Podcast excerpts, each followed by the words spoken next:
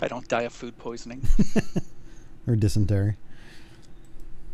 Y- yeah, that's always a possibility. Dance, monkey, dance.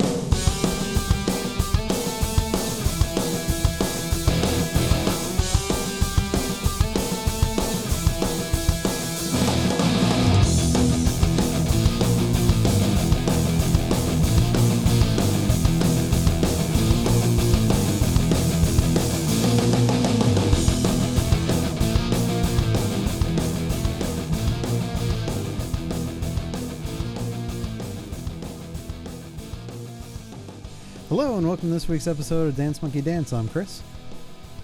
I'm John, How you doing, John?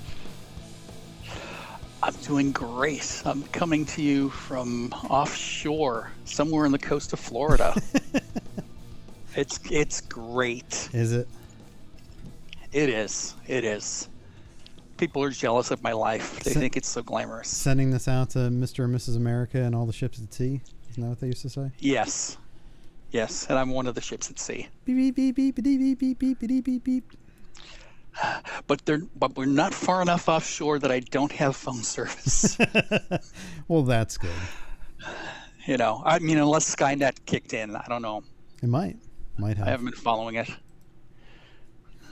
I- I mean, Ships being routed through Elon Musk's laptop. that's that's the only logical conclusion to life on Earth right now, right? Is Skynet? Is Skynet? yeah. Yeah.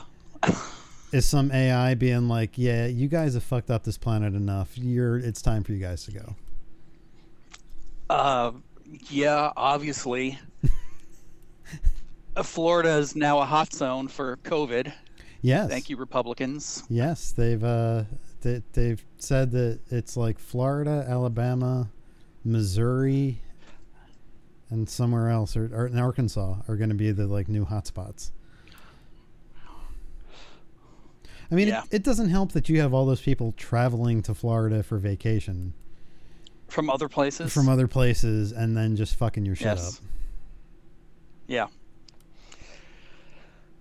But, you know, we have a governor who says you don't have to wear masks anymore and you can't ask somebody if they're vaccinated. So, you know, it's all good. Yep. You know, I think we had four or 500 new cases today. So Yeah, I kind of feel like I'm living the last, the last ship. Is that what it was called? yeah, that's exactly what that was. yeah. Yeah. The world's going to end. And here I am. rationing my my Pepsi no sugar that I brought with me. It's like, okay, if I just have a sip, I'll be okay. One bite of a protein bar will get me through the next 24 hours. Here you go. Yeah. It's like the Martian, but on a boat. Right? Oh, maybe I can grow like potatoes in my bathroom. There you go. What's he doing in there? I'm growing potatoes. Leave me alone. And then I can make vodka. There you go. Yeah, we were we were averaging like 30 cases to 60 cases a day. And it, I was like, okay, we finally rounded that corner and now we're back into a couple of hundred a day and it's like, oh, you guys are fucking idiots. Yep. And yet I get dirty looks when I walk into a store with a mask on. Right? Oh, I still wear a mask everywhere. Oh, so do I. I mean, I got an 11 year old kid that can't get vaccinated, so I'm not going to bring anything home. Right. So Hey, what'd you get at Walmart? COVID and the clap.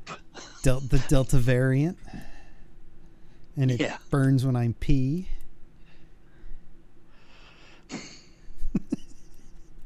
uh, Mm-hmm. so I know you you might not be plugged into things out there, but we just had another '80s actor pass away. We did. Yeah. So Poor guy. And he was kind of working up till he died. So Charlie Robinson, who played Mac on Night Court, which is where most Yep. of the people would know him from, just passed away. Um, some of the other things he did is the Lou Grant Show and Roots: The Next Generation. Yep. Uh, he was on my, uh, And Fresh Prince of Bel Air and Alf and Touched by an Angel and all, all that other stuff. Yep. And most recently, he was on Mom with Allison Janney. Yep. Yep. Only seventy-five. Yeah. That's that's young. yeah, and it doesn't really say what he died of. But Uh, cardiac arrest with multi-system organ failure due to septic shock and metastatic adenocarcinoma. holy shit. Okay.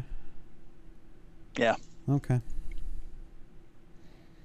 I decided I like if I have a choice, I don't want to be in pain when I die. I'd just like to like fall over dead. Yeah, you know, put a pillow over my face and that'll be it. Yeah, I don't want to suffer It's for okay. long I'll. I'll forgive you. I won't haunt you. So, I'll be haunting somebody else, but you know, you're safe. okay, thanks. so yeah, another another piece of the childhood gone. yeah. Who's next, Chris? Who's next? I don't know. I mean, he wouldn't have been on um my death pool at all.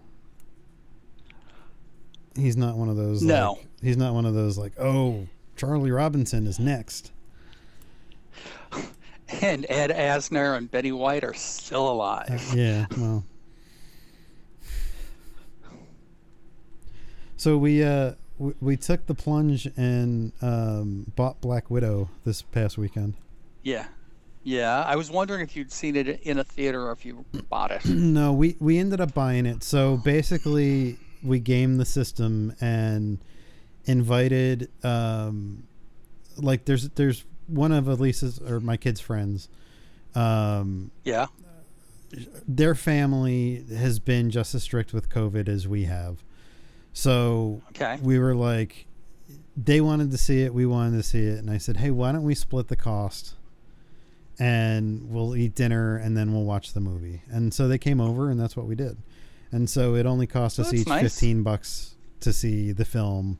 I mean, they have a four-person family, we have a three-person family. It would have been way more than that if we had gone to a theater Oh yeah. and you know it's you know i've got a i've got a decent sound system and you know we ate beforehand and had like snacks and shit during so you know it wasn't it wasn't bad Well, that's good. And what did you think? I've I've heard some different things about it. it's an okay film it's not That's what I've heard. it's not the best they've done. It's not the worst they've done. Um they pretty much um how do i how do i put this so i don't spoil anything? Um there there's a character in it that everybody was expecting to be a big heavy because they're a big heavy in the comic books and they totally did a mandarin on this character and totally rewrote it from the ground up to make it so that it's not anything like the comic book. Are, are are we talking about a a villain who can assimilate other people's skills? Yes. Yes. Okay. I've heard it's pretty violent. I mean, Not not so much. Not any more violent than any other Marvel movie. no, I think that there's definitely a level that they don't try to go over.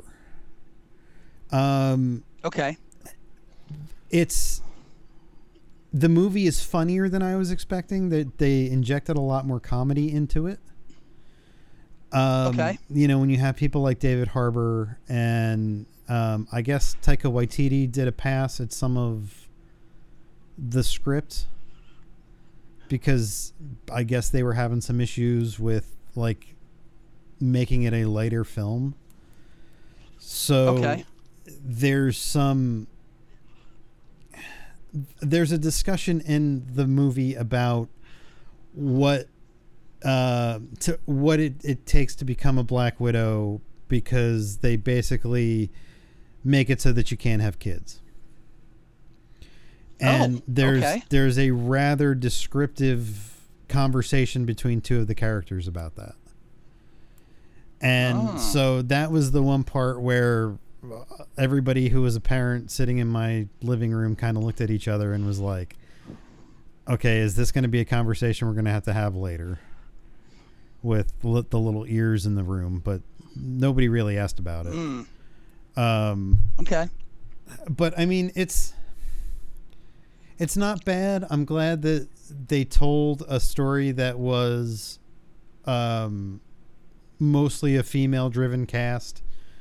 Um, Yeah. you know, it's not based on their sexuality. It's not based on anything them them other being strong fighters and like strong female characters. Um, Okay. You know, I think, and I think when they originally set out to do this, they weren't expecting like um, Scarlet Witch to be as popular as she is now, and like this was going to be like Hmm. the strong female characters. Um, right. but now you know Marvel just has more on the plate for for their younger female audience. So you know, it's it's I feel kind of very much like I do about um, Black Panther is I can enjoy this as a fan of Marvel movies, but it's not really made for me. And I I think that's probably where like I'll probably watch it again. There's a couple of scenes that are, are kind of rewatchable in there for sure. Um, Okay. But, you know, I- don't think when we're sitting around going like, what movie should we watch? I don't think that Black Widow is going to be one of those that pops up a lot. Hmm. But, you know, I I thought it was odd that after they killed her off in Endgame that she was getting a solo movie. I kind of feel like she might have bargained that into this her agreement though. Okay. I feel like maybe like they came to her and said, "She look, you're not gonna you're not gonna survive." Um, Endgame. And maybe she said, "Well, look, you guys have been talking about a solo movie for a long time. Can we work on that?" And I can see Kevin Feige being like, "You've been a part of this for a very long time, so why not?" You know, and it takes place. It in the timeline. It takes place right after Civil War. Right. So it, it's an interesting it's an interesting look on what happened to her in those two years, or at least part of the two years, um, between those two films. But um, you know, did did they need to make it? Not really. Doesn't really tie Okay. into the rest, but I think as a standalone movie, it's it's it's okay. It's okay. I don't think it's one of those things where. I, I will say this: it does tie into another Disney Plus TV show, and I think that Okay. that while One that we've already seen or one that's coming up. one that's coming up, Okay. um, and I think that what they're going to end up doing is like making it so that you don't necessarily have to have watched Black Widow in order to understand what's going to be going on when an, when this character shows up in another Disney Plus TV show. I th- Okay. I think you can just be like like there'll be some kind of um some kind of line in the dialogue of who this person is and where this person's coming from. Um, and that'll be enough. But you don't necessarily have to watch. It's not like the other Marvel films that tie into the greater narrative that's pushing Right. whatever the agenda is forward. This is kind of a standalone. Hey, here's a story about Natasha that maybe you didn't realize that happened in this certain area. Okay. So, I mean, It did fairly well at the box office yeah, between in-person theater and the Disney Plus version that you had to pay for. yeah, and I and I think I mean, 80 million before the weekend, and I think it closed at over 200 million. That's that's good money. Yeah, and and I think you know Marvel at this point can't do any wrong. Like Marvel is the thing that's going to pull people back into the movie theaters. Yep. And, oh, definitely. And people will go to see that. They're not going to go see Dune, and they're not going to go see Suicide Squad, and any of the other stuff No. that has been pushed back. That's that, that's not going to happen. No, and if you look at the movies that have come out during the pandemic era, um, even Fast and Furious Nine only did seventy million on their Yeah. opening. You know, Wonder Woman did sixteen point seven, and I think that was more than it should have gotten. Well, and but that was a Christmas where like nobody was going. And so Right. 16 million on that. I mean, the they had did they had put that on HBO Max to drive people to to HBO. And they gained a lot of subscribers and the deal that you were getting was you paid for 6 months up front. So it was like Yep. 60 bucks. So they were getting 60 bucks all at once for that. Yeah. So I don't know. Interesting. I mean, it says the Disney Plus revenue was 27% of its box office. That's kind of impressive for a new platform Well, and a new revenue stream. and but I think what's interesting is this is the first time that Disney has ever put that number out. They didn't put that Yeah. out for Mulan. They didn't put that out for Raya and the Last Dragon. And they didn't put that out for Cruella. because Raya only made 8.5 million. Well, and that's and that's the thing. Like like Disney was always like, "Oh, this is a great success, this Premier Access thing," and I don't think anybody thought that that was true. And so now, Yeah. now if they had started with Black Widow and said, "Hey, all of the big tentpole movies we're going to do this with, but you're going to have to pay thirty bucks to see it," now they can stand up and be like, "This is a, this is a, a success." Well, and you proved it. You know, Yeah. you you got two families together, and you didn't spend you know two hundred dollars for all of you to go to the movies and buy popcorn and you know three gallon size sodas. So Right, and Disney is profiting the entire amount off of that thirty dollars. yep, They're not having to split it even a little bit with with the theater chains. right. I think I think from now on you're going to see a hybrid system come out, especially from Disney. Oh, most definitely. Most definitely. They're seeing that it works. They're seeing with each release that's come out on the um, the premium level, they've steadily grown the business. Right. You know, Raya and the Last Dragon was eight and a half million. Cruella was twenty-one point five million. Now Black Widow opened at eighty million. So they're seeing that this is going to work. Right. This is a brand new way of approaching family entertainment. And if if you if you do that with big releases, if you were going to do that with an Iron Man movie or an Avengers movie, they would have doubled their take on Disney Plus. Oh, definitely. like the fact that this was Black Widow and it was, you know, a solo film of a character that's already dead, you know, probably kept people from buying it. But if it was something that tied in and that you had to see or like Sure. get spoiled, they would have they would have mm-hmm. cleaned up. Yeah. I mean, not for me. I'm gonna wait until it's free. Right. But you're not you're not But- one of those people that like is trading in like the idea of spoilers of like Right. you know you're not you're not in a position where people are like oh did you did you see this and like no Mhm. i no don't tell me i'm i want to watch it Right.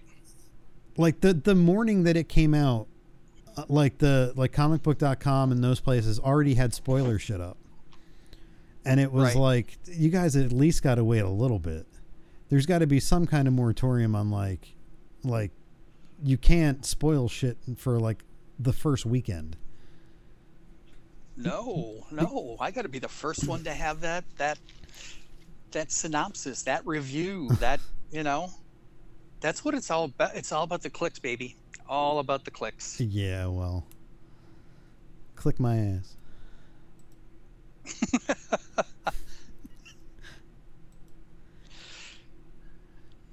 did you uh did you watch Loki? And I did watch Loki. Oh my god. it just keeps getting better. It's like, oh my I it's, I I loved the the uh what did they call the place? The Void? The Void, yeah. The Void and all the different Lokis who come into the bowling alley to go against the other Lokis who are camped out there and there's like the the black one with the the Snoop Dogg ponytail uh pigtails and Yep. I, I, it was great.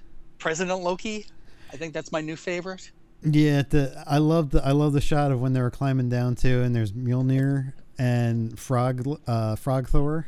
Throg, Yeah. yes, And like Vo- voiced by Chris Hemsworth. Yeah, and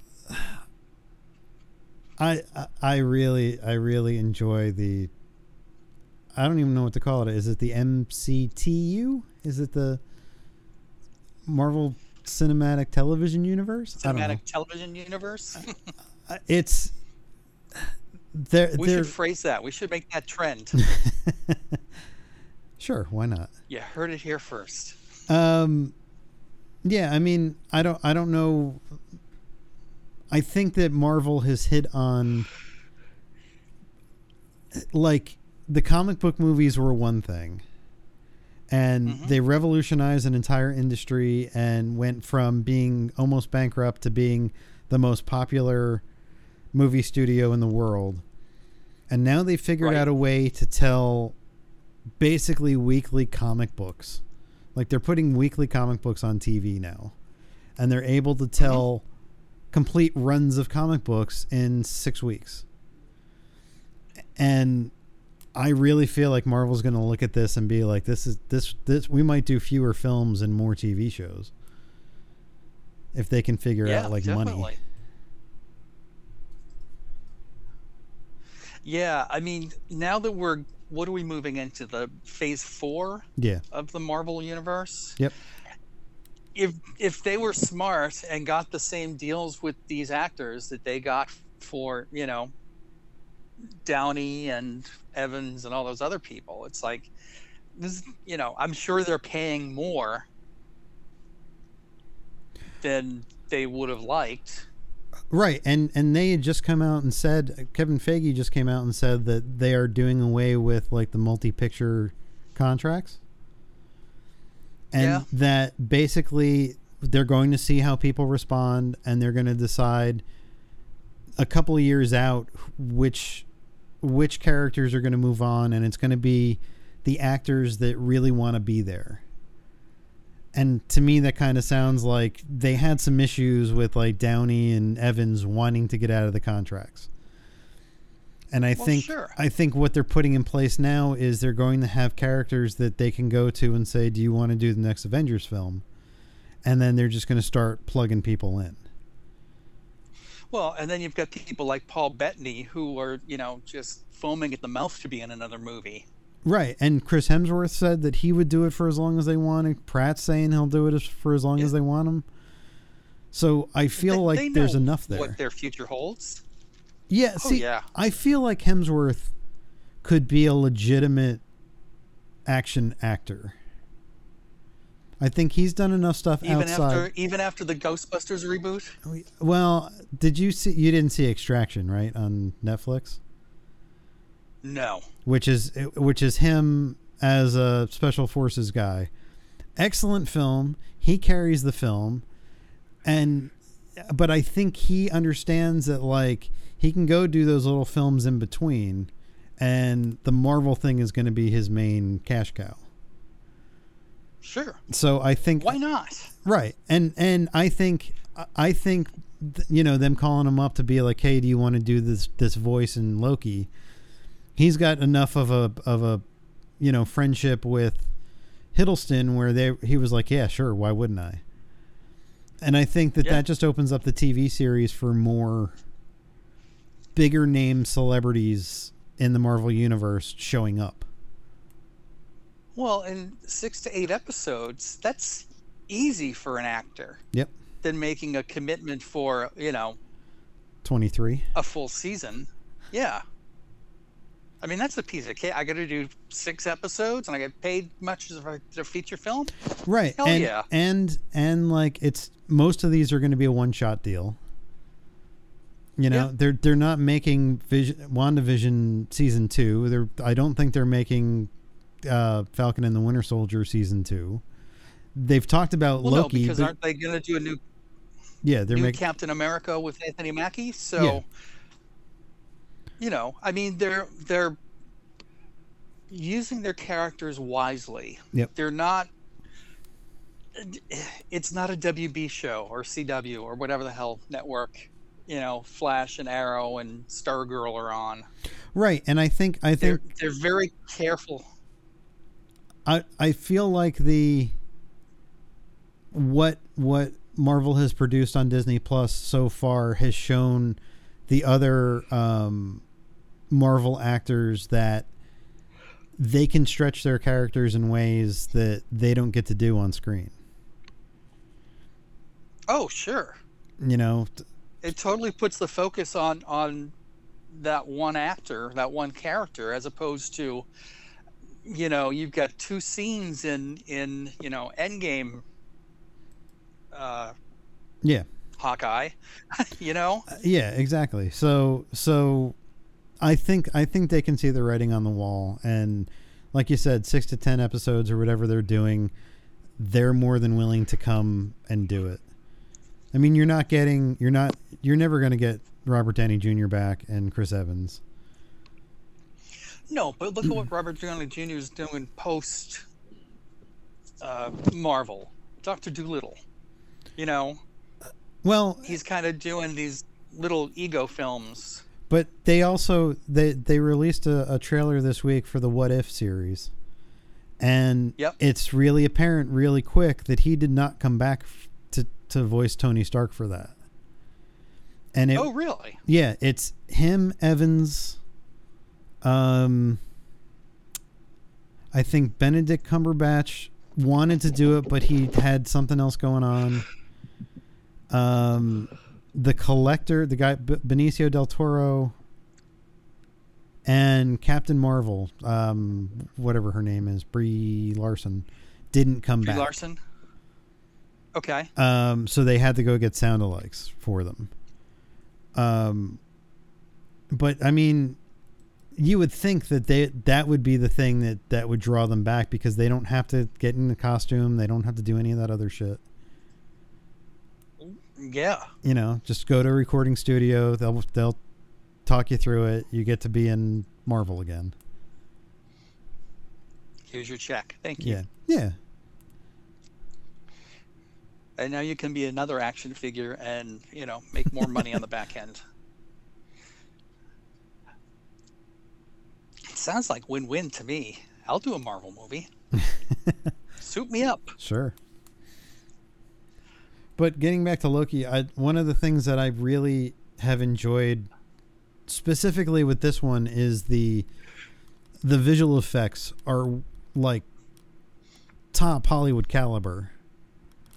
I mean, this was this oh, yeah. was an It's episode. feature film quality. This is an episode that that rests on the visual effects, and there's so many Easter eggs. There's so many things that are scattered around the void that you know it's it's making Marvel fans sit up and and like go frame by frame to Yeah. like to see what's there. There's the Thanos helicopter. There's a there's a um a statue head from the Living Tribunal, and there's like all kinds of these deep Marvel cuts that that are now Yeah. canon in the MCU.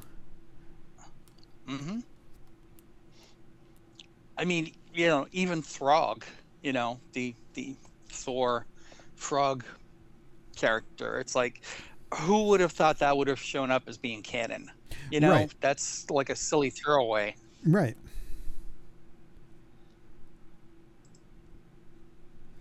But yeah, I I'm gonna be very sad this week when it's over.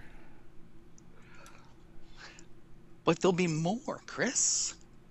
There's so much more to look forward to. You know, What If is going to start. Uh, the Hawkeye TV show, the She-Hulk TV show, Moon Knight. um, Ms. Marvel. Yeah, Moon Knight. I know, but She-Hulk definitely looks interesting. Even the format of what they're going to do with it. You know, it's going to be unlike some of the other other movies and series in that um, supposedly She-Hulk is going to break the fourth wall. She's Right. going to like directly uh, address the audience, and that sounds cool to me. right, and, And Mark Ruffalo is back as Bruce, so in, in the comic book, she is the only comic book character that's aware that they're in a comic book. Mhm.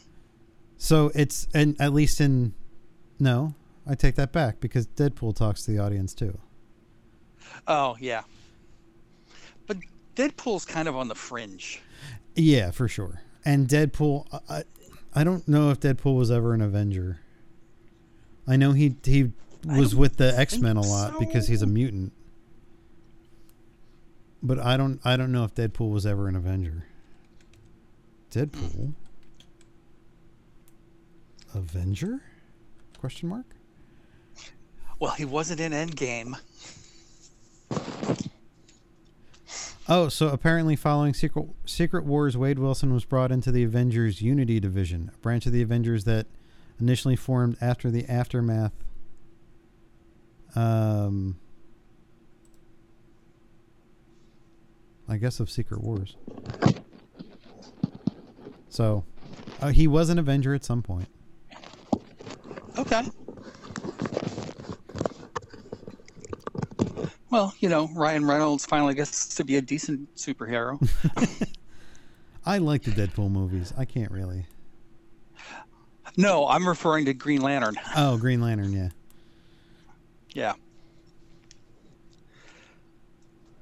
Well, you know, everybody gets one mistake. Chris Evans was Yeah. Johnny Storm, so Uh, right? you know, everybody everybody can play more than one superhero.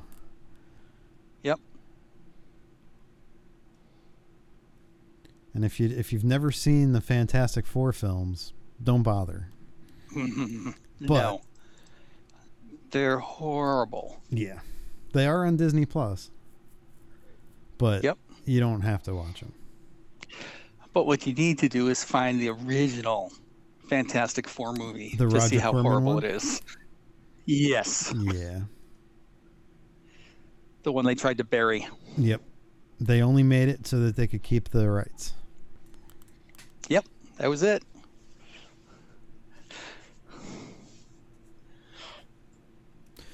So I read an interesting article today. You did. You, have you I'm ever so proud of you for reading. Thank you. I try. Have you ever seen the 1980s movie Escape from New York with Kurt Russell? Of course. Okay. Did you know that that movie was influenced in part by J.J. Abrams and his father? What? So, okay. No. Yes. Yes. So J.J. Abrams was only a teenager at the time, but hi I guess his father took him to a screening of um, Escape from New York when it was still being edited. It's one of- like like um like a preview because I guess they were having some issues, and John Carpenter wanted it to wanted an audience reaction to it. So at the end of the screening, J.J. Abrams, they, um, John Carpenter asked if anybody had anything that they wanted to to add that they felt was you know what was going on in the film, and J.J. Abrams raised his hand and stood up and said, "What happens to um, oh what's her name? Now I'm blanking on her name. Ad- Adrienne Barbeau." Adrienne Barbeau, yeah. what happens to her character because you never see what happens. It's implied that she dies, but you don't actually see it. And Okay. so, um, John Carpenter made a note, and he happened to be married to Adrienne Barbeau at the time, and he hired a film crew to come Oh. to their house and filmed her death scene in their driveway. okay. So the other part of the story is that his father, who was there, um, stood up and said, I have an issue with the movie. And John Carpenter said, Okay, what? He said, You have this opening, and there's a there's a deleted opening where Snake Plissken is robbing a bank. And it's the robbing of the bank and him getting caught before you see him show up to New York to be put on this mission. And he said, Okay. J.J. Abrams' father said, Don't you think it would be more of a powerful introduction if you don't see Snake Plissken until he arrives at the at the at I guess it's Liberty Island that they're on. Um and John Carpenter thought about it and said, "You know what? I really need to look at that." And he cut it out of the film. So J.J. Abrams Okay. and his father directly had influence on Escape from New York. Hmm. Wow. Yeah, I thought that was fascinating because Okay. when I read the, the the headline, it was like something about J.J. Abrams and Escape from New York, and I was like, how could that be? Like he wasn't a director back then, and then I read the story and I was like, Right. holy shit, okay, Yeah. That's intriguing. yeah, And look at J.J. Abrams today. yeah. He saved Escape from New York. I don't know if he's One of the greatest B movies of all time Oh come on, that's what. until they remade it as Escape from L.A. Well, yeah, Oh, I'm not. I'm not saying I don't find it incredibly enjoyable, but um, it made Kurt Russell an action star. yeah. I mean, he had, now he's Santa Claus. he had done the thing and that was a decent like horror sci-fi film but it wasn't an action Mhm. film and you know escape from new york was his ticket into like all those 80 film all 80s films and then yes they got together Culminating with Captain Ron. yes exactly and then him and and um, carpenter got together in the 90s and remade it into escape from la which is the exact same story just different coast Right. A little bit bigger budget. Yeah. I think I think they should have done a sequel to Big Trouble in Little China.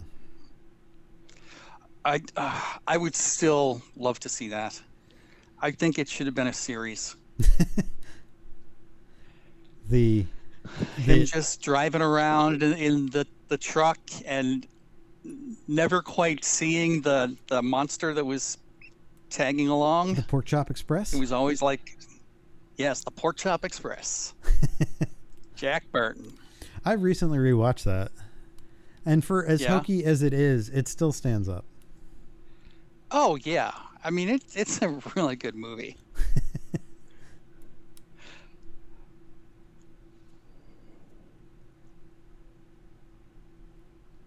Ah, Kurt Russell.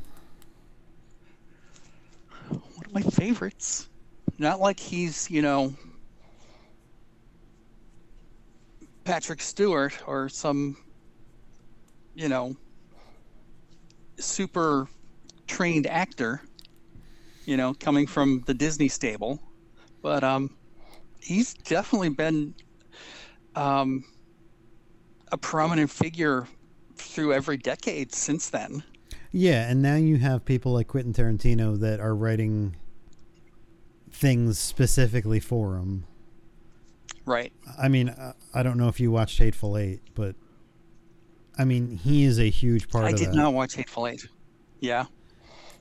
and so like you know when you have when you have directors like Tarantino and who see the actors that they were fond of and now have a chance to work with them so they just put them in films Right. you know it's you get revitalized careers just like John Travolta but hmm you know I guess that fell away But then you do Hairspray. and what was the other one? Battle for the Earth. oh oh Something. yeah what was that called that was the book from L. Ron Hubbard right yeah. Yeah, the Scientology movie. Battlefield That was a good choice. Is Yes. that what it's called? Yeah. Yes, that's it. Yep. Yes. Oh yeah. I mean, everybody makes a mistake. It just happens Uh, to be. yeah, sometimes one of his. repeatedly. Yes. Uh, have you heard about Rob Zombie's next movie? No. He is remaking The Munsters. Oh, why? And I don't know how I feel about that. Apparently, he loved the series. He's going to be very authentic to it. Uh, he posted a drawing of the Munsters house front elevation. Um, and it looks really close to the one from the TV show. So is his But wife I playing just- Lillian? Yes. Oh, That you the rumor. serious? Yeah. Oh man. See, that's why it's like, oh, I don't know. I mean, I liked the Joss, uh, Joss Whedon, Bryan Singer version with Eddie Izzard, his grandpa. I really wish that had become, you know, a full blown series and not a stupid, you know, TV movie. And it was darker than the original. T- Jerry, uh, what's his name from Stand By Me? Jerry Mahoney, Jerry. You know who I mean. Jerry. Oh, oh, oh, oh, oh. Jerry. Jerry O'Connell. Yeah, him was Herman. How did I miss this? And Portia de Rossi was Lily. when was this? Uh, how long ago was that? Let me see. Uh, 2012. Really? Yeah. All right, I'm looking at the elevation of the the Munster house. I mean, that is Yeah. exactly like the TV show. Yeah. But is he going to bring his stable of actors to this? And, you know, I'm not really big on the gore aspect of his films. Right. I mean, And I'm sure it's not going to be a family movie. yeah, you don't think so? You don't think he tries to to broaden the thing? Mm, to cross over to being respectable like? So there there is a picture on his Instagram where he's on the Universal backlot in front of the original Munster house. So Okay. I wonder whether or not they're going to redo that house into the Munster. Uh, I could see them doing it because the house still stands, Right. It, it was it was part of um um what the fuck was that TV show? Desperate Housewives. Desperate Housewives. Yeah, that was part of Wisteria Lane. Yep. So, oh god, man, I don't know. Yeah, I don't know how I feel about it yet. It's like, don't don't fuck this up.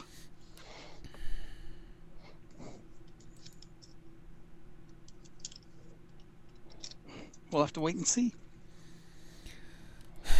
I mean, I'm I'm not opposed to a monster film. Oh, No, okay. neither am I. So part of part of his Instagram is uh, he's been to Budapest scouting for the Munsters. Hmm. Okay.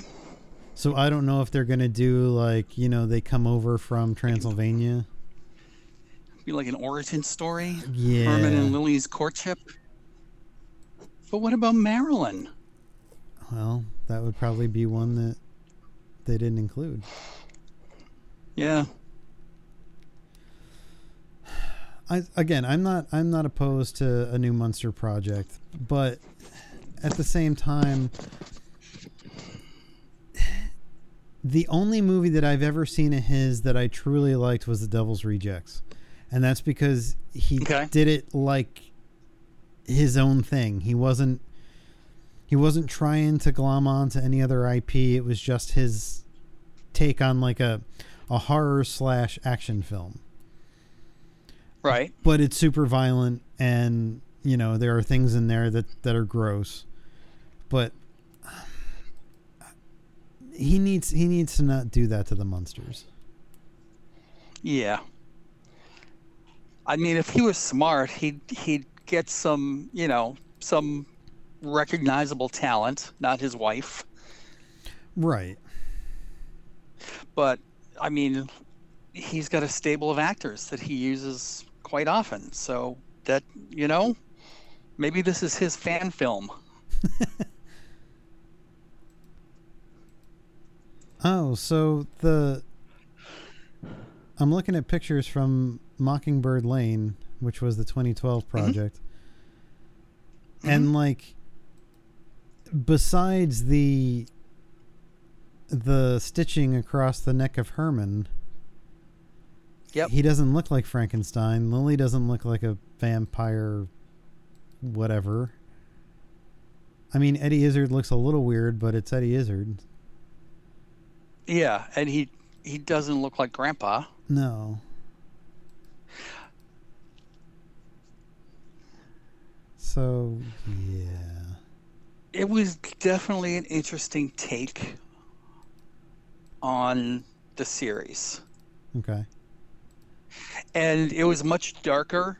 Um, there's a scene where uh, Herman's uh, Frankenstein heart is giving out, so they lure somebody to the house and kill him and do a heart transplant. Oh, So uh, yeah, okay. it, it it's definitely darker. Okay. And Portia de Rossi looked pretty good as Lily.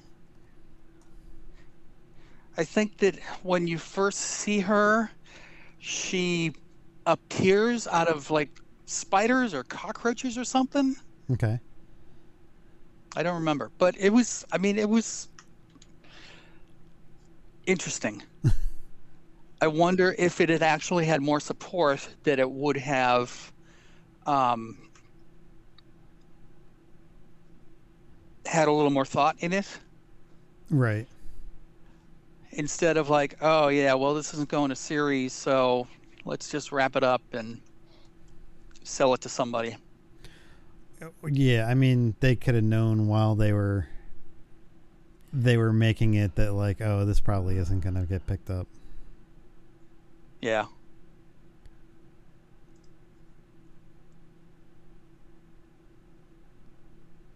And apparently they did shoot on Wisteria Lane.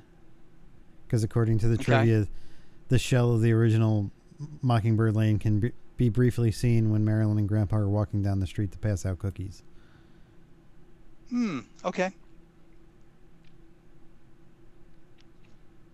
Interesting. I don't know. I don't think you can ever recapture the Fred Gwynne Not at all. wonderment of the no. show. I mean the the the chemistry that Fred Gwynne and um, Al Lewis had yeah, because they had been in in Car 54. Where are you previous to this? So I I mean they the relationship was was pretty strong. Um, I liked Yvonne De Carlo as Lily. Right. thought she did a decent job. And it's not the first time that they've rebooted it. No, they did the Munsters today. They did the Munsters today with uh, Lee Meriwether. Yep. Lee Meriwether is Lily. John Schuck is Herman. Yep.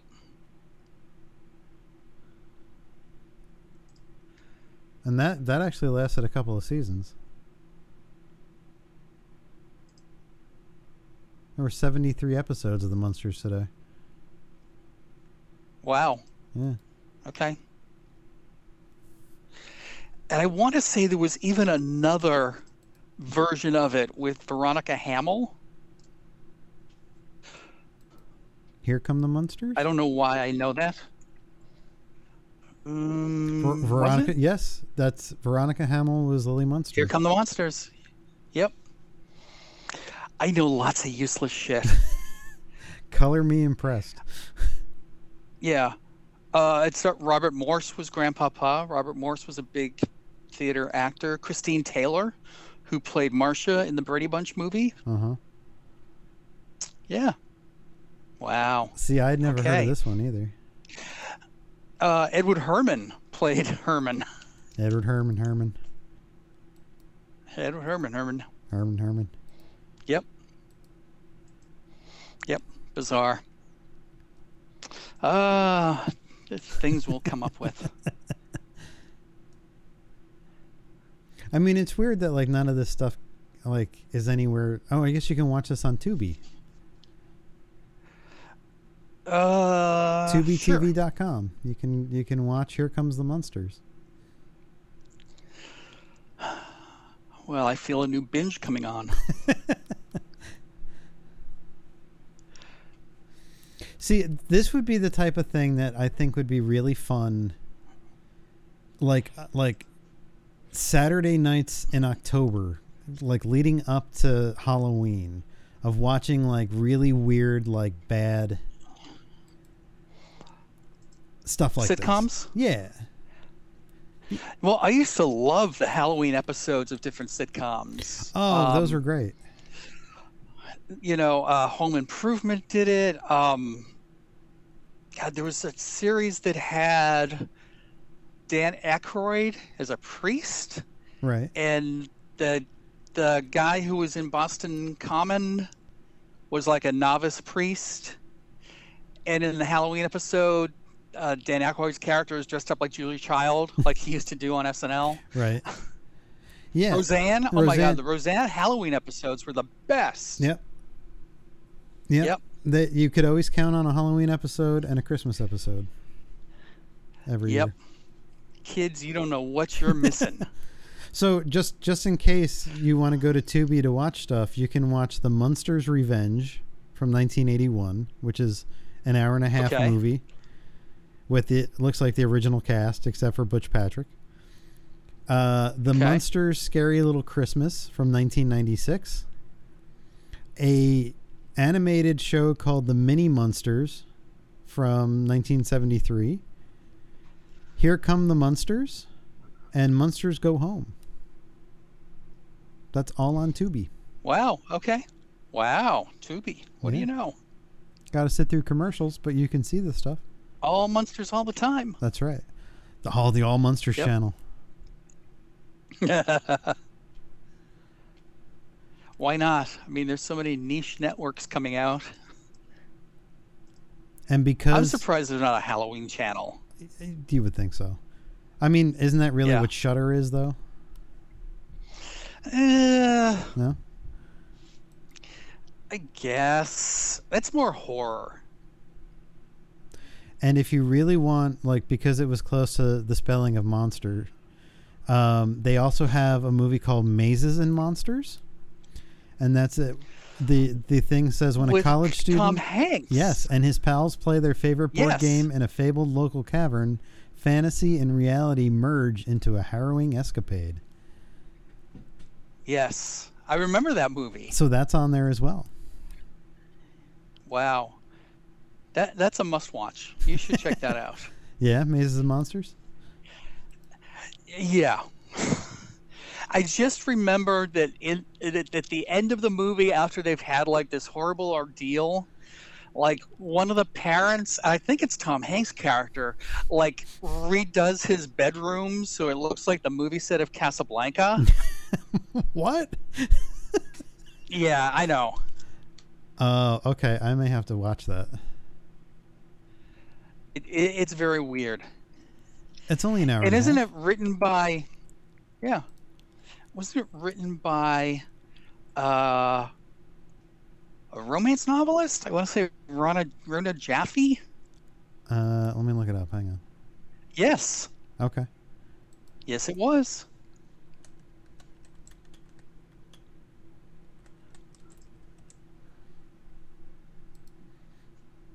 So was this like one of his first films?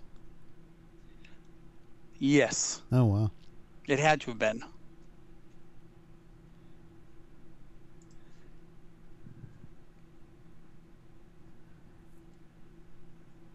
Wow. I mean the the stills from it just look amazing. well, I mean it was a typical 80s kind of TV movie. Right. But yeah, I do remember seeing this movie on TV when it first came out. All right, I may have to watch it just to laugh at it.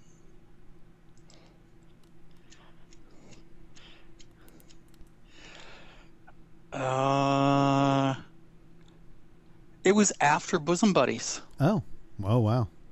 It was right after Bosom Buddies. Yep.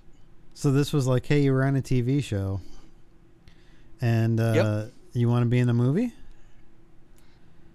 And he said, and then his "Sure." first movie was Splash.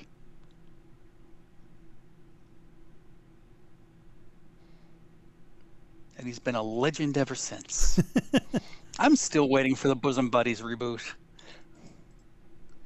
Are you? You think him and uh? Yeah.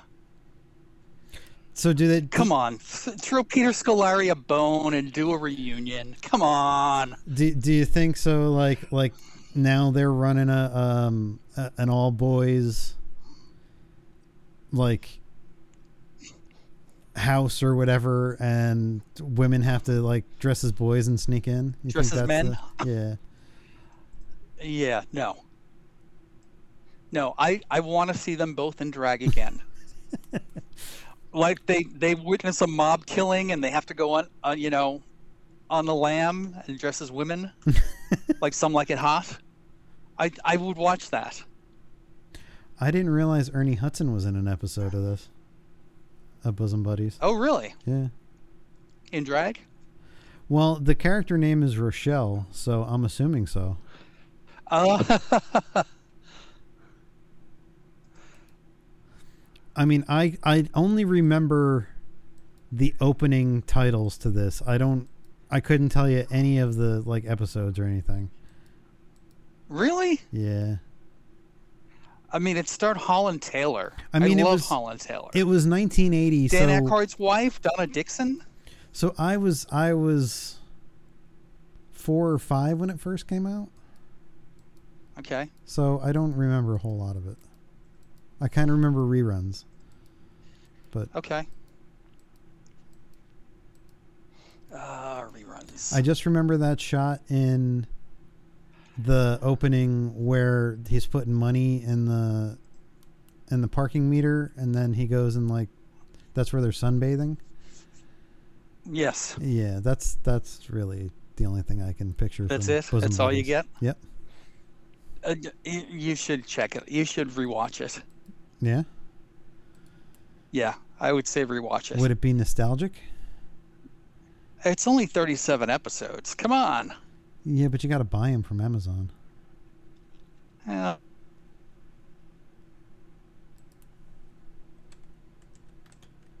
Oh, I know what I wanted to tell you. is Rochelle. Oh. What? Okay. You you cut out, so I thought you were done talking. Are we done talking about bosom buddies? Tell me. Huh? Huh? Wait, you're What? cutting out again. No. Okay.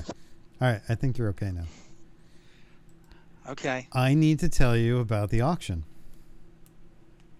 Oh! Are you the proud owner of a new prop? So, I re- I I registered that day last week when we were on the show, and I wasn't Yeah. actually allowed to um, bid until they had checked my credentials or something. Um, Okay. But the next day I was allowed to bid, so I bid. The original bid was 425 when I first looked at it. So I bid Okay. 450 and was I was the winning bid up until the day of the auction. And oh no. and so I got an email that said, "Hey, you've been outbid. Would you like to raise it?" So I raised it to 500 cuz I was like maybe maybe if I'm lucky I can get it for that. The winning bid for the original Last Starfighter prop helmet thing was $1300.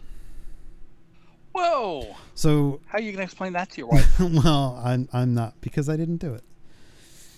okay. I I I bid on it. I felt good that I bid on it, but there is no way in hell I was going to spend thirteen hundred bucks on it. No, I, I would agree with that. So yeah, no, I'm not a I'm not a proud owner. Oh. Next time. But you know what I did do? So once I was outbid for 500 bucks, I then put it on Facebook on the Last Starfighter forum and said, "Hey, Yeah. don't know if any of you guys saw this, but if you want to bid on it." And I think maybe some of those guys bid on it, which drove it up to 1300 Oh, bucks. But, you know, whoever got it, I hope they're a big fan. I hope that like, you know, they would appreciate it as much as I would have. But, sure. you know, I don't know how often um, that kind of stuff comes up for auction, but Yeah. No, I mean, I've never really seen too much. I've seen a couple of things at Prop Store of London, but those those are always really expensive. Yeah. We don't have that kind of money. Oh, were you chipping in? Should I have gone? I didn't know I had you well, as a we'd have to share it, you know? It, it would be like the time machine on, on Big Bang Theory. I ship you it get to it you. for six months, I get it for six months. I'd totally Yeah. be willing to share it if it meant, you know, coming to a good home. Yeah. Or, you know, I get it for a weekend, you get it for the week, and trade off. It's an awful far drive to swap them, though.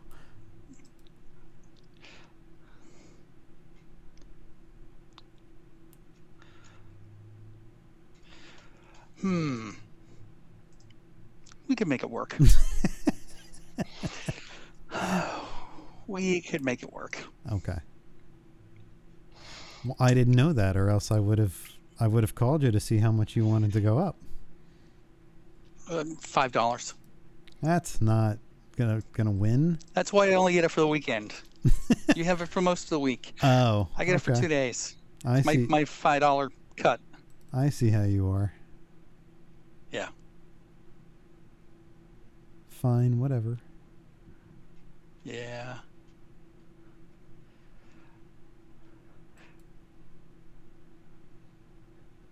I was trying to find. I know that I had downloaded the Prop Store London catalog for the the one that they just had. I was interested to see if they had any of that in there.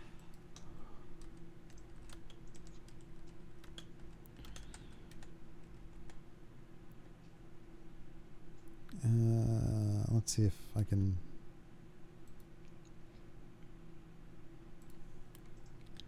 Last Starfighter. Come on, search.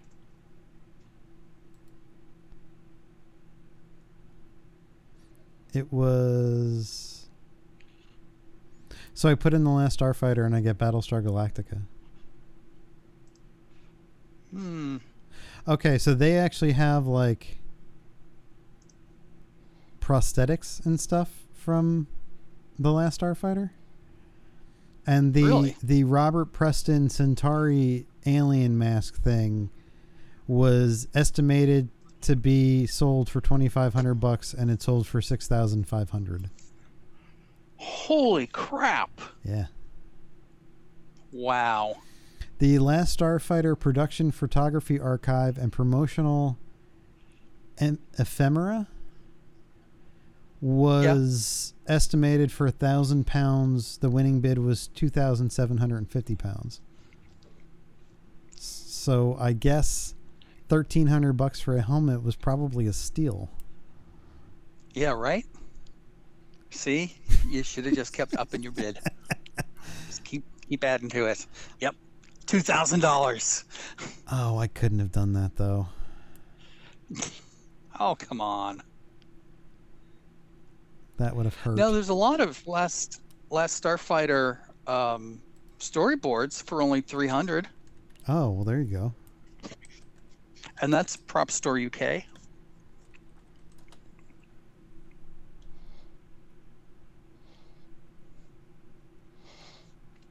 I guess depending on the content, they go from 195 to 495. Oh well, you know. Oh, 595.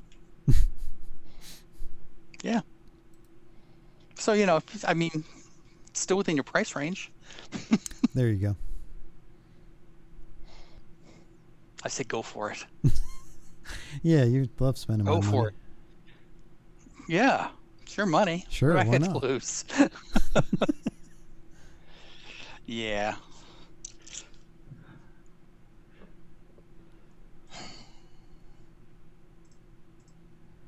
So there was an auction on June 5th, 2009 from Heritage Auctions for a Last Starfighter prop laser pistol. And it comes with the belt and the little cartridges and all the shit that you see in the movie. And that was unsold. Really? That went unsold, yeah. So that's what was the opening bid on it? It doesn't say. Hmm.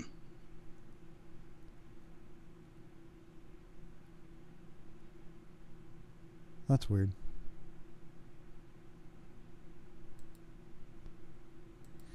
I mean, it, it would be interesting because, I mean, that was 1984. So, how much of the stuff did they really keep? And how much of it just wound up in people's collections? Or on, in the garbage. Right. You know, like all those original Disney animation cells that they used to like throw on the floor and surf on in the animation department. Yeah. You know, and and what kind of condition is a prosthetic from 1984? Yeah, I don't know. I don't know. You know, I mean, I could see if they were like original Spock ears or something iconic, but you know, Robert Preston's prosthetic. mm, Well, that's what surprises me is the is the fact that like it's a real kind of niche movie. Like a lot of people have seen it, but not not everybody is, you know, not everybody is a big enough fan to collect the props from it. Yet True. yet you look at this stuff and it's like going for thousands of dollars. Yeah.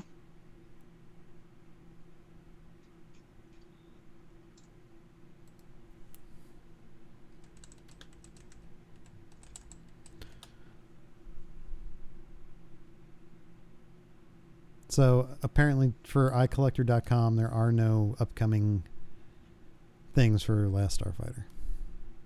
So I will have to wait. Mm, Okay. Someday. Someday.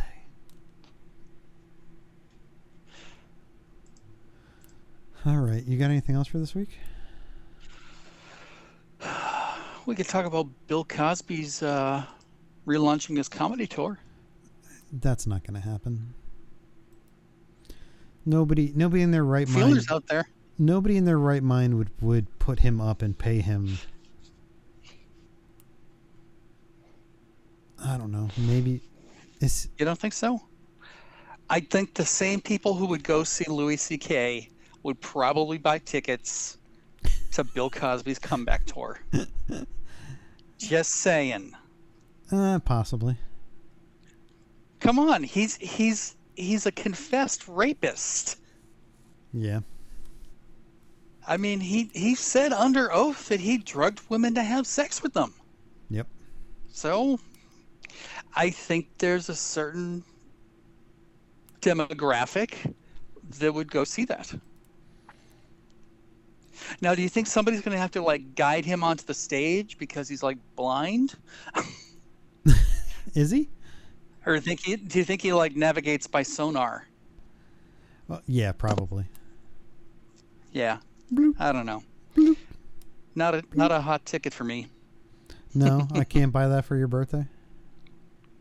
No, uh, God no.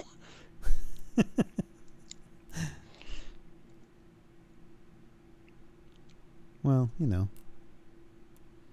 We'll see. I might Yep. surprise you with like his book when it comes out. Oh Jesus! Signed copy to my I do have an auto- friend I do have an autographed picture of him. Do you? Yeah, but you have Yeah. autographed pictures of everybody. Yeah, well, you know, I should start a wall of shame. hey, look, it's Kevin Spacey, Bill Cosby.